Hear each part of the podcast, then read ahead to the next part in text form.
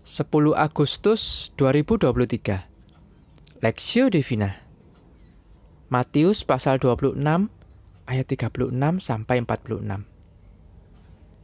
Maka sampailah Yesus bersama-sama murid-muridnya ke suatu tempat yang bernama Getsemani. Lalu ia berkata kepada murid-muridnya, Duduklah di sini, sementara aku pergi ke sana untuk berdoa.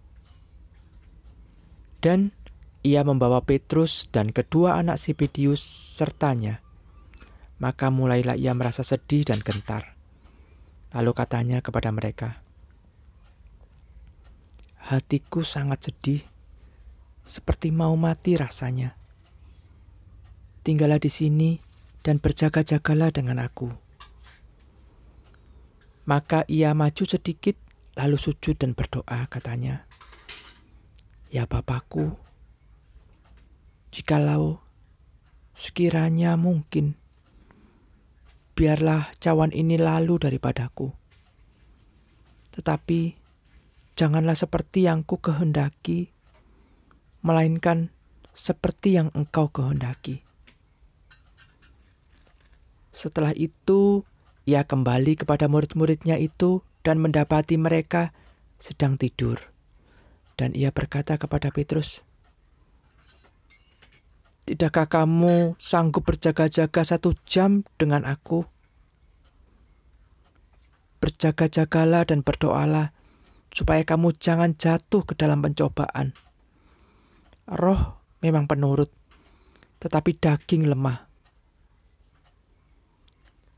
Lalu ia pergi untuk kedua kalinya dan berdoa katanya, Ya Bapakku, jikalau cawan ini tidak mungkin lalu, kecuali apabila aku meminumnya,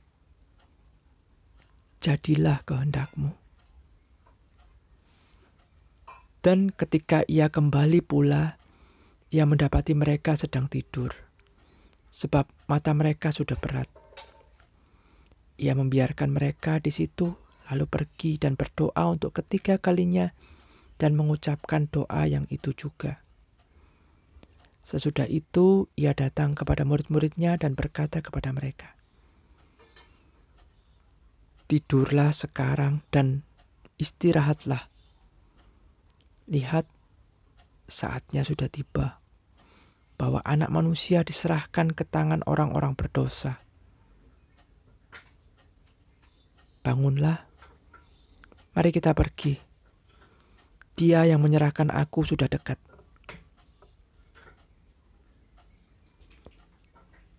Di Taman Getsemani, perspektif. Tidakkah kamu sanggup berjaga-jaga satu jam dengan aku? Berjaga-jagalah dan berdoalah supaya kamu jangan jatuh ke dalam pencobaan. Roh memang penurut, tetapi daging lemah. Matius pasal 26 ayat 40 sampai 41. Ketika terjadi kecelakaan atau musibah, maka TKP atau tempat kejadian perkara berperan penting untuk mengungkap fakta kejadian.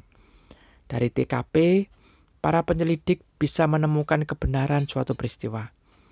Ketika Yesus, ketika Yesus hidup bersama para muridnya, Getsemani merupakan tempat yang sangat penting untuk diperhatikan. Di taman inilah kita melihat betapa Yesus bergumul dan mengungkapkan perasaan serta kesedihannya karena penolakan yang dilakukan bangsa Israel. Tuhan Yesus juga mengungkapkan kengerian karena kematian yang akan dialaminya untuk menanggung dosa umat manusia. Di Taman Getsemani inilah Tuhan Yesus berserah total kepada Bapaknya untuk melakukan kehendaknya, yaitu menderita, mati, dan disalibkan. Ini bukan untuk kepentingannya, kepentingan dirinya, tetapi demi kepentingan umat manusia berdosa. Di sisi lain, Taman Getsemani juga menunjukkan betapa tidak siapnya para murid untuk mengikut Kristus. Petrus yang tadinya sangat antusias, antusias ingin mati bersama dengan Kristus, justru justru tidak mampu untuk berjaga-jaga selama satu jam. Di Getsemani, justru Terlihat mereka sangat lemah dan begitu mudah dikalahkan oleh rasa kantuk dan keletihan.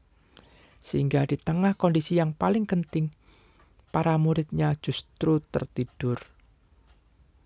Tidak heran ketika menghadapi pertanyaan dari seorang hamba perempuan, engkau juga selalu bersama-sama dengan Yesus orang Galilea itu? Petrus dengan mudahnya menyangkal sampai tiga kali.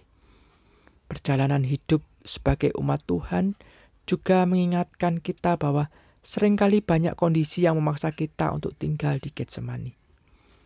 Oleh sebab itu, biarlah kita selalu ingat bahwa di tengah pergumulan yang berat sekalipun, kita harus terus bertahan dan tetap setia serta berjaga-jaga dalam doa dengan hati yang tunduk kepada kehendak Allah.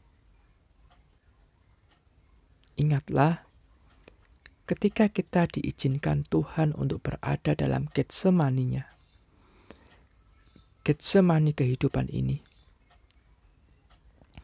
biarlah hati dan hidup kita semakin dekat dan bersatu dengan hati Kristus, sehingga kita menjadi alat untuk memuliakannya.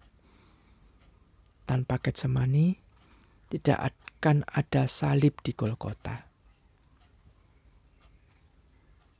Studi pribadi, apa yang Tuhan minta kepada para murid di Taman Getsemani Maukah kita terus mengembangkan pola hidup selalu berdoa, bersandar dan bergantung pada Allah? Pokok doa, berdoalah bagi pertumbuhan rohani umat Allah di tengah dunia yang penuh tantangan dan godaan. Bagi gereja Tuhan terus memuridkan dan mengobarkan api penginjilan dalam kehidupan umatnya.